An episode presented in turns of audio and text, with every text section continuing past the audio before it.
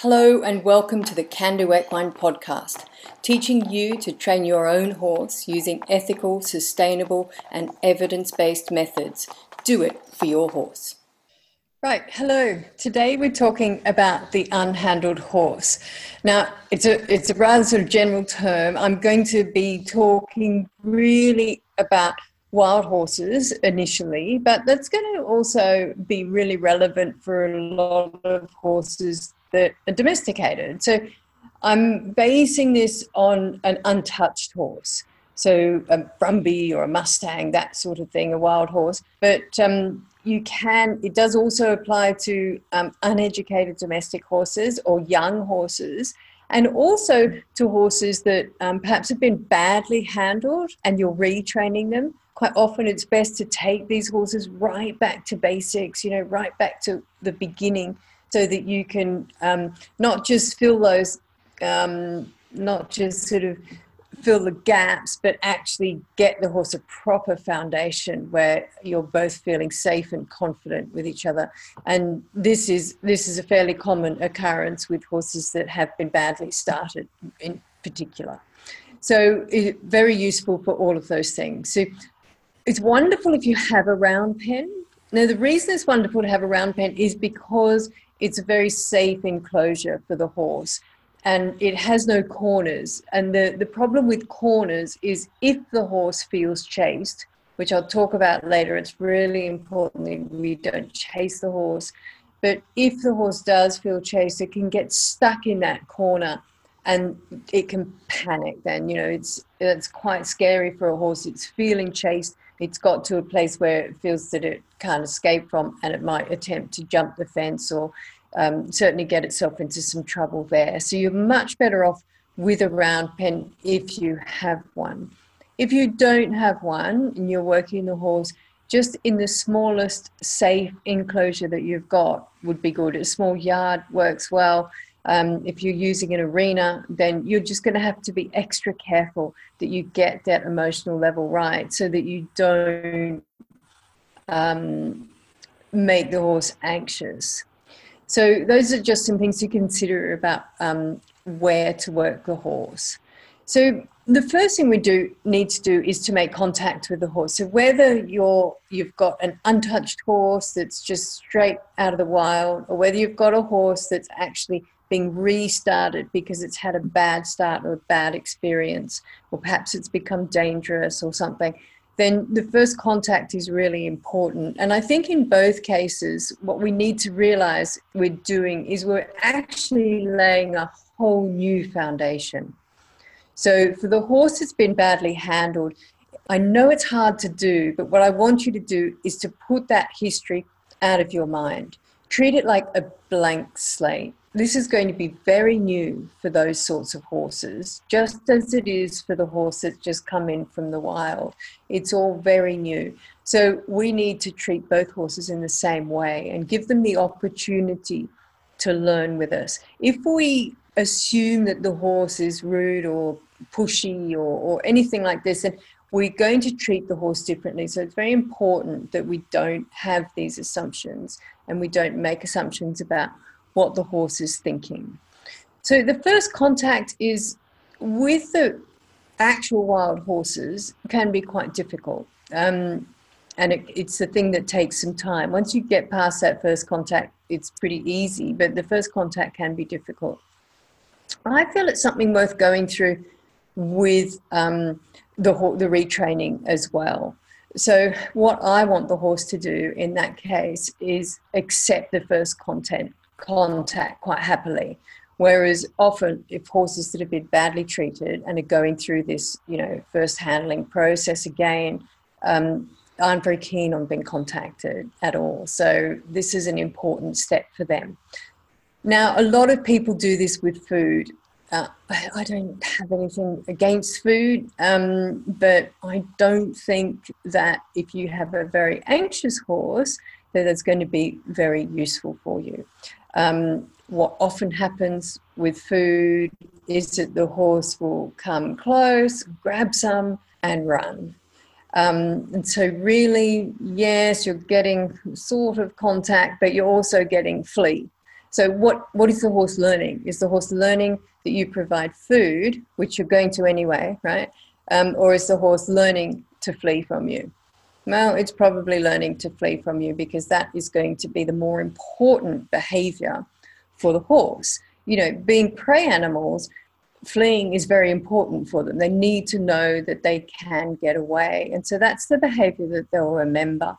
So I, I don't like to use it. it. Also, if you've got a very anxious horse, then food is going to be quite confusing for that horse. I don't find with an anxious horse trying to teach things with food is very successful. So that's just my feeling about it. Um, you obviously have to feed the horse anyway. So I would always try and pair the feeding of the horse with releasing the pressure. So you feed and you leave the pen, um, or you feed and you verbally praise the horse. Because this is the praising the horse is a problem with unhandled horses. You know, it's our favorite form of positive reinforcement. You know, it's the easiest form, isn't it? Say, oh, good boy, good boy. You know, and later on, of course, give the horse a scratch on the wither. That's another great form of positive reinforcement. But with the untouched horse, you know, they're scared enough. Then you say, good boy, and they go, oh my God, it makes noise, you know. So that's even worse for the horse. So what we need to do quite quickly is to pair that, that voice, with a reward of some kind.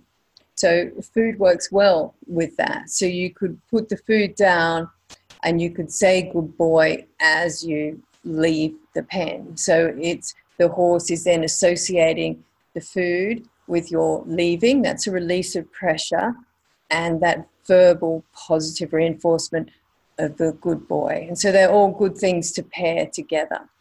Um, just trying to bribe the horse with you know a biscuit of hay to you know come in and be handled i don't think it's a solid enough foundation for you i think what we really need to do right at the beginning is introduce the horse to pressure release and because that's really the basis of how we're going to be training the horse for the rest of its career pressure release. And it's it's what horses use with each other. You know they they do you know they move each other with pressure release. Like the horse it, horses in the paddock you know if you throw one biscuit of hay and you've got five horses out there the one that gets the hay obviously is going to be the most dominant horse out there and he doesn't need to beat up all the other horses. He just looks at them like this and, and they all leave because, you know, that's, that's pressure. It gets released when they leave. And that's what horses do. You know, you never see horses sort of go, oh, you know, I'll, I'll share my hay with you, you know, if you're nice to me later or something. They don't, they don't do that. It's just, it's not um, the way they're built. It's not what helps them survive. What helps them survive is responding um, to pressure and finding a release of pressure. And that's what they're very good at. So we want to introduce that quite quickly, although you want to do it um, carefully as well. And I've only had one situation, I'll tell you about this, where, you know, you're often told um, the way to release pressure with a unhandled horse is to completely look away from it. So, and, and I think that that is true. I think that your even your gaze with a completely unhandled horse is pressure. And so, you know, it's a good idea to look away from the horse, but don't look away completely from the horse. I was in a round pen with a Brumby stallion that was actually the pen itself was still in the bush. The horse had just been trapped. And I was doing a little bit of work with this horse. And I thought, I need to give him a rest. So I thought, oh, I'll just um, you know, turn away from him and a bit and, you know, lower my eyes and not look at him. And just out of the corner of my eye, I saw him coming for me, mouth open. And I put my hand up and he actually bit a bit out of my hand, but I was terribly lucky it wasn't my nose. Um, and then I thought, right, okay, I'm going to have to be much more careful here because his obviously, during the time that I was working him, he was giving me those little signals that, you know, I should get out of his round pen. You know, really, I should move. And I wasn't going anywhere. And so what happened is he had to escalate because I wasn't listening to him. And so as soon as he saw me um, listen to him or take pressure off him, then he, he went for me, which is fair enough. I mean, that's what that's what horses do, isn't it? So silly me. If I wanted to give him a break, I should have actually left the round pen um, and given him a break. So I think it is important that we introduce the horses to pressure release, but I think it's in, I think we need to still be quite careful, especially in situations like that. If you're working, uh, probably especially stallions, but unhandled horses, be very aware that they're, they're fast and and they are watching you. They are absolutely watching you much more than domesticated horses are. Um, so what we want to do is we we want to get small movements and release. We well, the last thing we want to do is ever chase the horse. We don't want the horse ever to be running from us. So that's the most important thing. So what we want the horse to do is make a small movement when cued to do so, so that we can release that pressure. And that might just be walking forward a little. So again, you know, we've got to think about things that are pressure. Now, what's pressure in the round pen? Well, you know, often we think about the round pen, you think about throwing the lariat at the horse and hitting the horse on the rump with the lariat to make it go forward. And that's the most extreme pressure we can use in the round pen. That's right at the top there. So, what's at the bottom? What can we start with? We can start with just looking at the horse. Okay, um, that is pressure, especially for an untouched horse. The next one up will be voice. So, we could cluck to the horse to make it move. Um, that's a good one to use because you can still stand still. To increase that, we might use an arm gesture. So lift your lift one arm, for example, to ask the horse to move forward an unhandled horse will usually move forward from that. The next thing is we might lift both arms, and next thing is we might take a step towards the horse or behind, towards behind the horse to ask it forward. And then, you know, if none of those things um, works, then if we had a rope, we could lift the rope, flap the rope. Then we could move up to actually throwing the rope to two meters behind the horse then we could increase to throwing the rope to one meter behind the horse. If the horse still isn't moving, then your final thing would be to throw the rope and maybe have it land on the horse's rump. So we have all these different layers of pressure to work through before we ever have to throw something at the horse. Um, and most horses, unless you've got a domesticated horse and one that, that is in for retraining that's been badly handled, and that horse might well have been very desensitized to pressure, um, then you might end up having to throw the lariat at the horse. But it's a, it's a last resort. So, on that subject of what is pressure in the round pen, so we've got the horse in the round pen, let's say we've got him walking forward, that's good. I want you to be really aware of when you have pressure on the horse and when you don't. Because what I've found with young horses, unstarted horses, or untouched horses, is that just walking behind them is pressure for them. So, you know, we just sort of feel that we're walking around, we're watching the horses, we're walking around.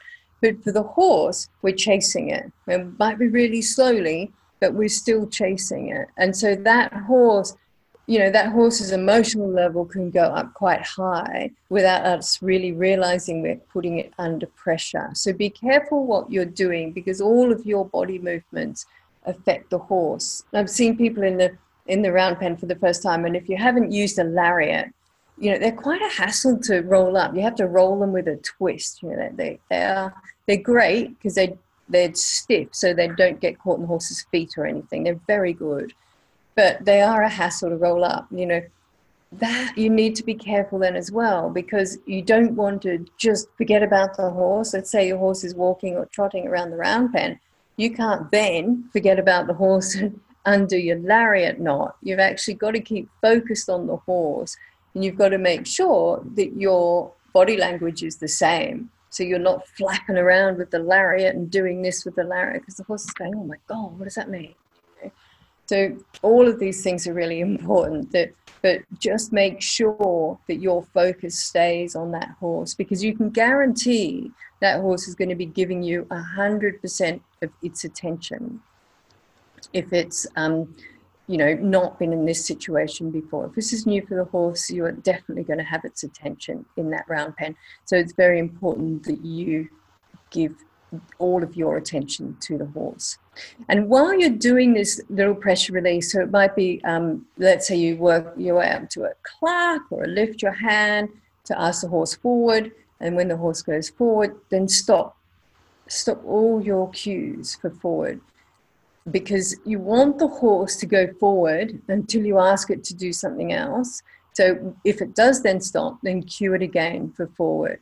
And when it does go forward, start then to pair that positive reinforcement of voice, especially if you've got an untouched horse, because it really is very useful all, for all of them. It's very useful, but you know it's it's quite alarming when you first you know have your first untouched horse and you get it in the round pen and you start to ask it to do something and then you say good boy and it goes oh so it's important that we pair that with something positive and the positive thing is is the release of pressure so that bit of positive reinforcement becomes positive reinforcement because we've paired it with a release of pressure so the next thing is um, we want to start to touch the horse. So really, you know, the first touch, um, and it's going to depend a little bit where you touch the horse will depend a little bit on your horse's history. So if the horse is absolutely unhandled, like straight from the wild, I personally have found they're mostly easiest to touch somewhere behind the girth line. You need to be careful because some of those horses are very good kickers. So if you're going in too far too fast, then you will get kicked, um, and that's that's a really bad deal. So it might not be the case. Uh, you know, others are, are great to touch on the face. It's quite the hardest. Probably the hardest thing to do is to walk straight up to the horse and pat it down its face because what happens is your hand goes straight into the blind spot of the horse can't actually see you coming so it, that's quite scary for the horse so really approach the horse at the side now in the side of the horse's neck here is where the mother nuzzles it and things. So that's a really nice place to start if you can start there. That would be good. Um, the same with the young horses. They're always best to start there. Um, and the badly handled horses should hopefully be used to being approached anyway. But um, just if you try to get to the horse on the left side, it is much easier because we are so used to doing things on the left hand side of the horse. It doesn't make any difference to the horse, but we all know that the halter buckles up on the left and everything really happens like that on the left hand side of the horse first. So it will make it easier for you if you can get to the left hand side of the horse.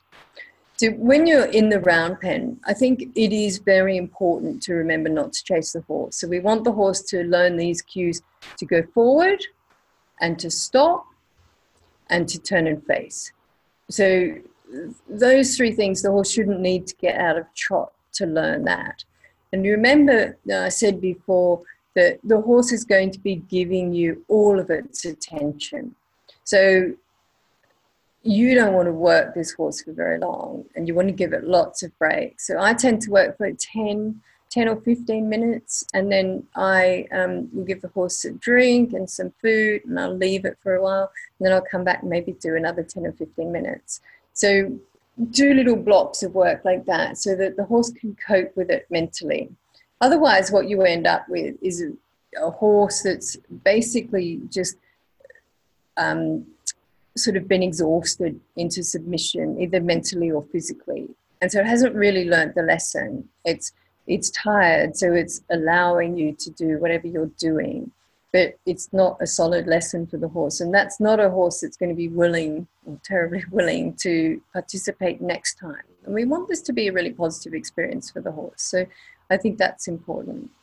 So our next step is now we've made that first contact is to do some sacking out, and that's a really old-fashioned term, but basically what we want to do is start to touch the horse. And another thing I've found with horses is that it's it's one thing to touch with one hand. When you introduce two hands, it's quite something else. So these really untouched horses. So start with one um, and work your way from the neck down And what you want the horse to do is just to stand.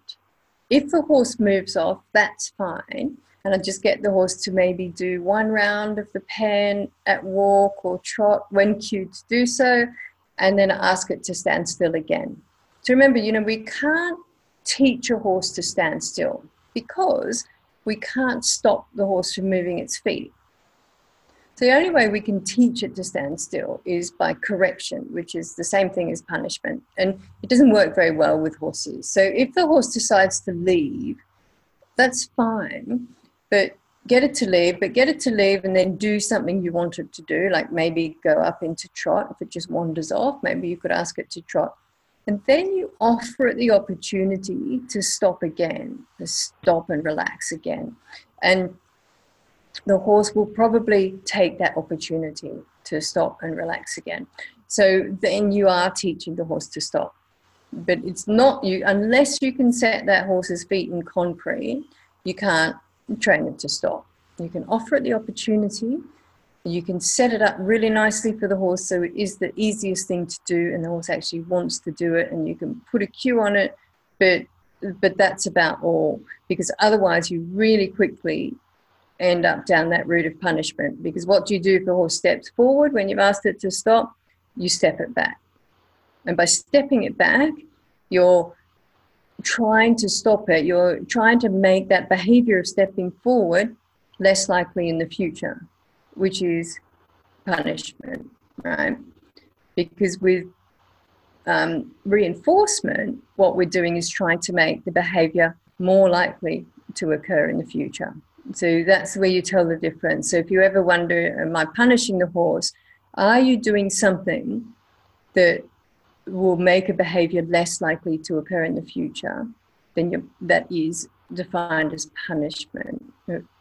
Alternatively, are you doing something that will make the behavior more likely to occur in the future? Then that's what we call reinforcement. So it's important to have the horse unrestrained, I think, for their sacking out because what it shows you is where your horse's emotional level is. Like if the horse is really not ready to be sacked out, um, it's going to leave, right? So that tells you, okay, well, I haven't quite got this horse at the place that I need it to be able to sack it out.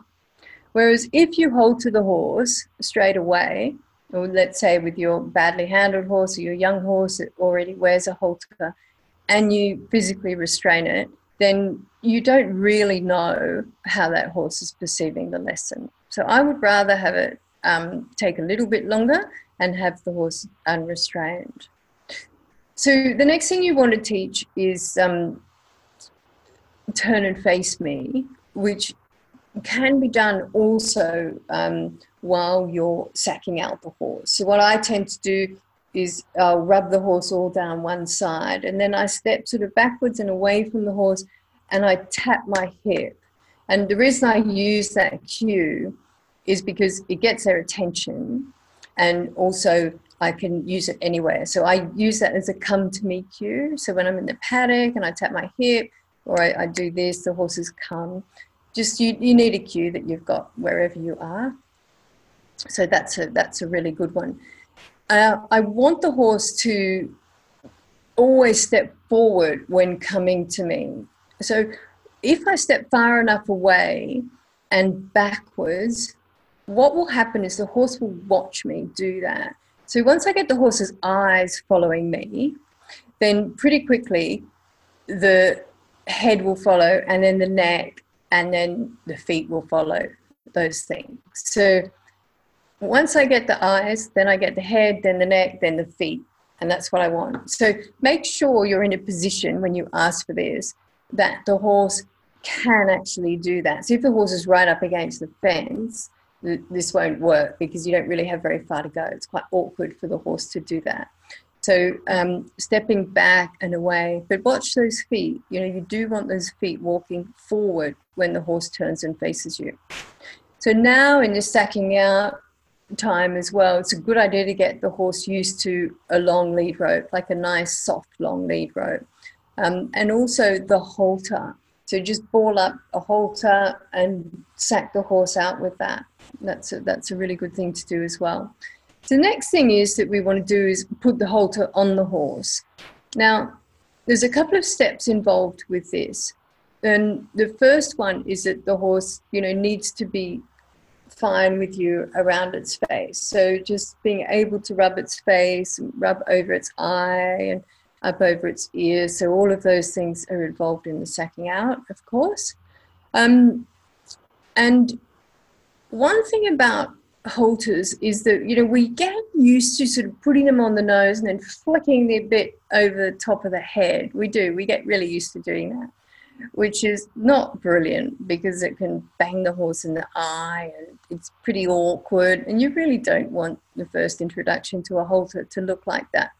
So what I do is take hold of the long headpiece with the buckle holes on it and put the whole thing just holding the buckle end, put the whole thing over the other side of the horse's neck, and then just open up with your hands the um, the nose bit, and put that up over the horse's nose, and then drop it down again, and put it up and drop it down again, and and that works really well. So you'll know if the horse stays still when you do that, that the horse is happy with that, and that's all right, and then pick it up one more time. Then you've got the buckles here in your right hand and the, um, the whole of the buckles here in your right hand on the headpiece. And then you can just buckle it up.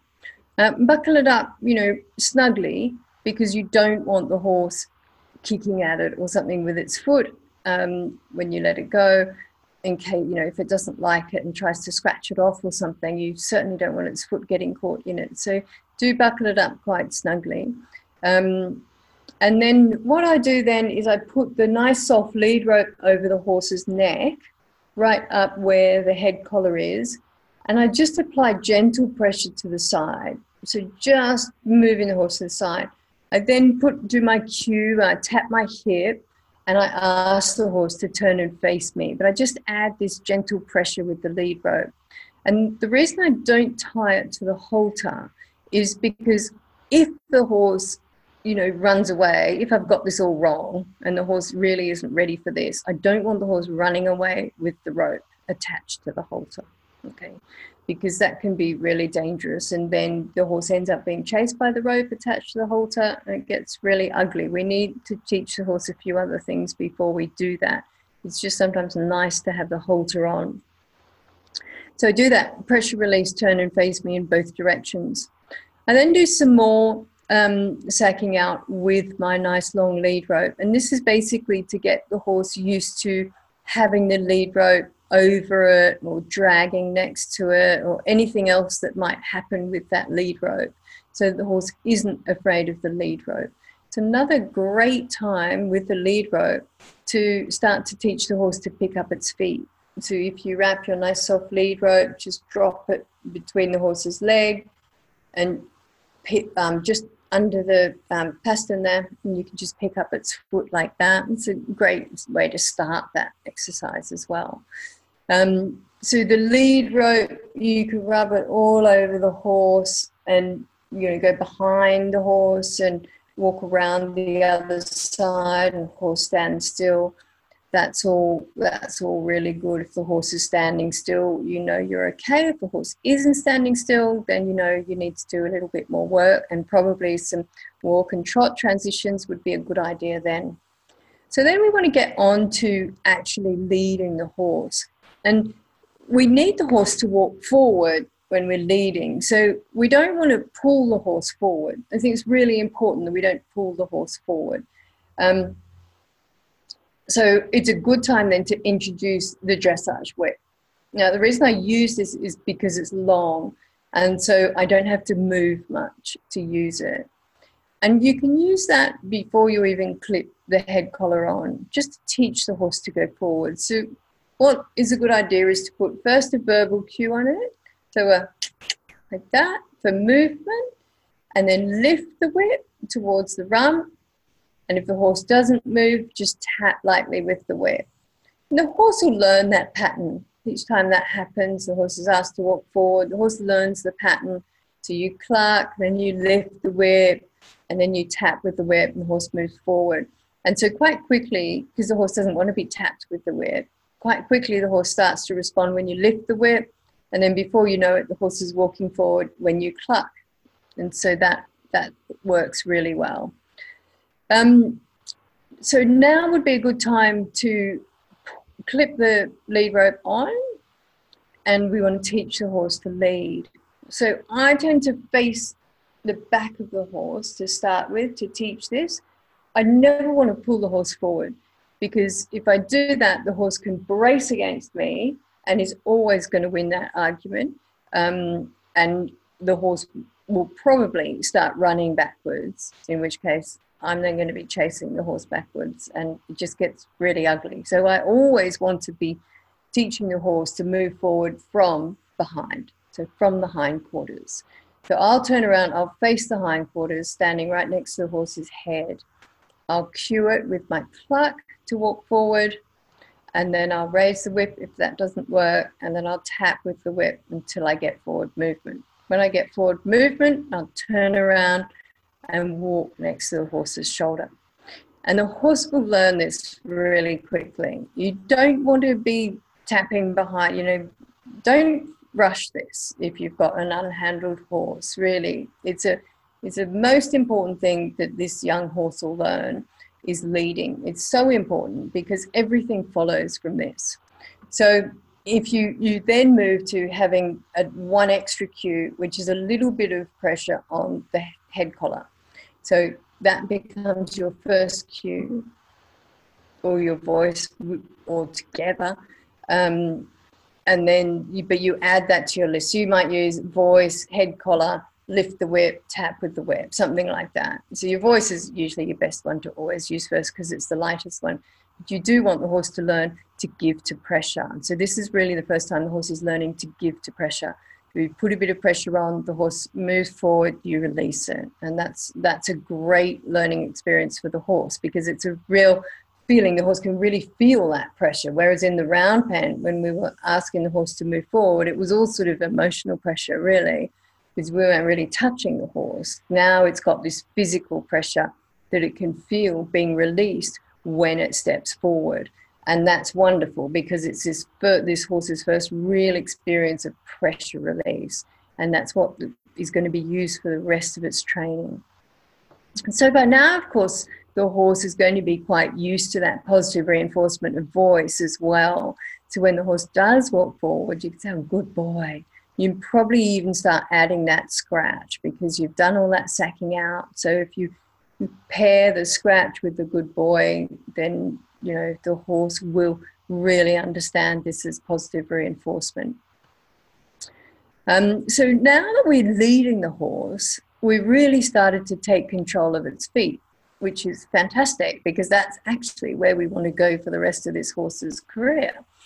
So controlling the feet is is great. We, we've introduced the horse to pressure release with walk forward, and now we can start to introduce the horse to pressure release with a little bit of reverse arc. So we can move closer to the horse, and the horse should step away from us a little bit. And that's again, that's just using our body language to move the horse and um, control its feet. So that's a, another very good use of pressure release in the early stages. And these are these early stages are what set your horse up for success for the rest of its career. So it is very important that the horse understands this. And what the horse is learning is that there will be a pressure.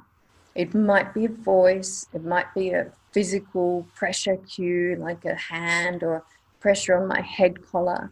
But I find an answer in movement. You have to move something. You need movement to train. Might just be moving his nose to the left or right. It's still movement. And then there is a release. The pressure goes away. And so what the horse starts to do is starts to look for the release. The horse develops this shopping list of possible responses. So it feels pressure. It's, oh, okay, well, let me see. Maybe that's step left. Maybe it's turn my head to the left, or maybe it's put my head down, maybe it's something else. Um, and when it finds the right one, the pressure gets released. So the horse then starts to um, pair those two things. Oh, so when I feel pressure on my head collar, um, downwards, then I move my head down and it gets released, and the horse makes that connection because you've taught a good pattern. And That's another great lesson, actually, is head down. Once you've got the head collar on, to teach head down. So, with that, you just put a little bit of pressure on the head collar and watch the horse's ear tip. Just watch the very tip of the ear. And as soon as you see that drop, even a tiny bit, release the pressure and praise the horse. And then do it again. And the horse might only move down this much, and then it might move straight back up again afterwards. Don't worry. Just say, oh, that's great. It gives me another opportunity to train you. And then next time it'll move down this much. And the next time it'll move down this much. And before you know it, its head will be really low. It's a very quick thing to teach. It's a very useful exercise because you're going to need that later when you bridle the horse. Um, and it's a very clear lesson for the horse in pressure release. And it's very clear for you as well because it's easy to teach. So um, I do recommend that you teach that. I, I think what you need to be careful of is not to teach anything that's not going to be useful. And also, when you are teaching these, especially these young horses or unhandled horses, things, be careful to be really observant about just what behaviors they're doing when you cue something. So let's say you've decided to teach the horse to back up. Now, this is not something I ever teach a young horse. Um, I think we I leave back up until well after I've got sort of canter um, and the horse is going well in canter. And there's reasons for that. There's a lot of reasons for that. Firstly, um, is the one I'm going to say now. What teaching back up often results in the horse throwing its head up, or at least raising its head.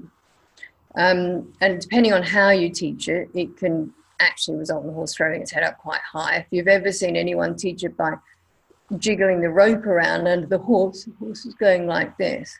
Well, that, that's something you never want the horse to do. You know, I never want the horse to throw its head up. I can't think of one situation under saddle or on the ground where I would want the horse to throw its head up. if you can, email me. um, you know, it's it's so against everything we're trying to do with the horse. The other problem with throwing your head up is that it's a precursor to rearing, because once the horse throws its head up really high, and horses often learn these things with just a very few repetitions. Once it throws its head up really high, the only other place it has to go is up with its front feet because that's the only way to get higher. And it's very easy to teach. Um, I've taught a horse to rear in three minutes by using, on purpose, by using that very technique. I was releasing with the horse lifting its head. And it took me three minutes to get this horse rearing, like just standing up on its back legs, completely standing up on its back legs.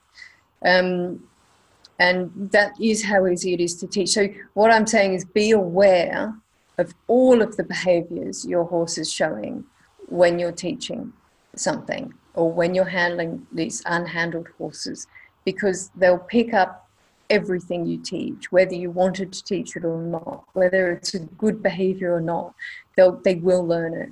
So that's why I don't teach back up for a while. Um, and that's why the head down cue is so nice. Um, and reverse arc is nice. Anything that asks the horse to go forward and praises the horse. So I think that's basically my first set of handling for for the young horse. I've got it to the stage now that where I can catch it and lead it, which is the important things. So things to remember. Um, uh, four things here. First of all, that everything is positive. I want you to be as proactive as you can and not reactive at all. So, you know, have an idea of what you're going to teach, know what your cue is, know what your motivator is, know when the horse has performed the behavior you want it to perform, and therefore when to release and when to reward. So, those things, you know, you really do need to know to be proactive. The last thing we want to be is reactive because as soon as we become reactive, we're way behind the eight ball, and that's not fair on the horse. So, well, the next thing is to, you know, we are working in a round pen if you have one, but if, even if you don't, wherever you're working, the biggest rule is just never chase the horse. You know, the, just never chase the horse. The horses are developing this shopping list of possible responses. If you put flight in there, then flight will always be a possible response. It's very hard to get rid of that response because it's a natural behavior horses are programmed to flee. Um, so if you introduce that as a possible response, then expect to see it under saddle because it's there. So don't chase the horse. We don't want to tire the horse out. A tired horse isn't learning. These are mental things we're doing with this horse. This is mental training, not physical training. We're trying to teach the horse cues. We're not trying to exhaust the horse or we're not trying to train its muscles to do something special. We're just trying to teach it cues. So it's really all the training is going on between its ears. Don't correct is the next thing, you know, because correction is punishment. It's the same thing. Find something the horse can do, right? So rather than looking at what the horse is doing, let's say the horse is running around the pen bucking or something, um, try and find something the horse can do and then do that rather than addressing that behavior that you don't want. Because by trying to address the behavior that you don't want, you're going to end up punishing the horse, and that's sort of a downhill slide. The best way to engage a horse is with praise. So find something it can do and then praise it doing that. And finally, watch for confusion. So, you know, certain things are going to confuse a horse. And horses, when they're learning, they're going to be a little bit confused at the beginning. It's like us, you know, when we when we learn algebra at school, right? We're a bit confused in the beginning, but we got it. That's sort of part of learning is to be a little bit confused in the beginning. That's okay. That's just the horse working it out. But if a horse remains confused, then you've got a real problem because you're not getting your message across. Some things I find that horses find confusing in my experience. So a horse would be going along nicely with a lesson using pressure release. If I then introduce food, horses can get quite confused about that. Um, food for me works for some horses for some things. If you have a very anxious horse, then I find food is quite confusing for those horses. So I start with pressure release. If I want to use food later as a secondary reinforcer, I can bring that in if necessary, but not initially because, you know, horses just aren't the same as I see. Humans are conditioned to see food as a show of love and as positive reinforcement. You know, you have a birthday, they give you a cake Horses not. You know, horses graze for 16 hours a day. What's a bit more food to them? It's not meaningful in the same way as it is to dogs, for example. You know, dogs are predators. They they might not get a feed for days and days and days. Food's very rewarding for dogs. You know, I give my dog the tiniest little snack of broccoli or something. It's like Christmas. But you know, if I offer that to my horse, he'll go, oh, "Yeah, that's great." But if I offer it to him and say, "You know, I'll give you this if you get on the trailer," he's like, "You're joking." Why would I get on the trailer? um, and you know, horses. If you if you have an anxious horse, if you look at horses that are anxious in the field or in the wild, they are running. Right? That's what horses do when they get really scared. They go, and they are not eating on the way you know that they're not going to the drive-through for a quick lucerne chaff. No, they're gone, and they're not thinking about food. Food is not there, so you can't bring a horse's emotional level down with food in the same way as you can with us and a pizza and Netflix. You know, it doesn't work like that with horses. You know, if they're anxious, they're anxious, and you need to find another way to relieve their anxiety because food will not bring it down for them. Thanks for listening. To find out more, visit www.kandooequine.com and I'll see you next time.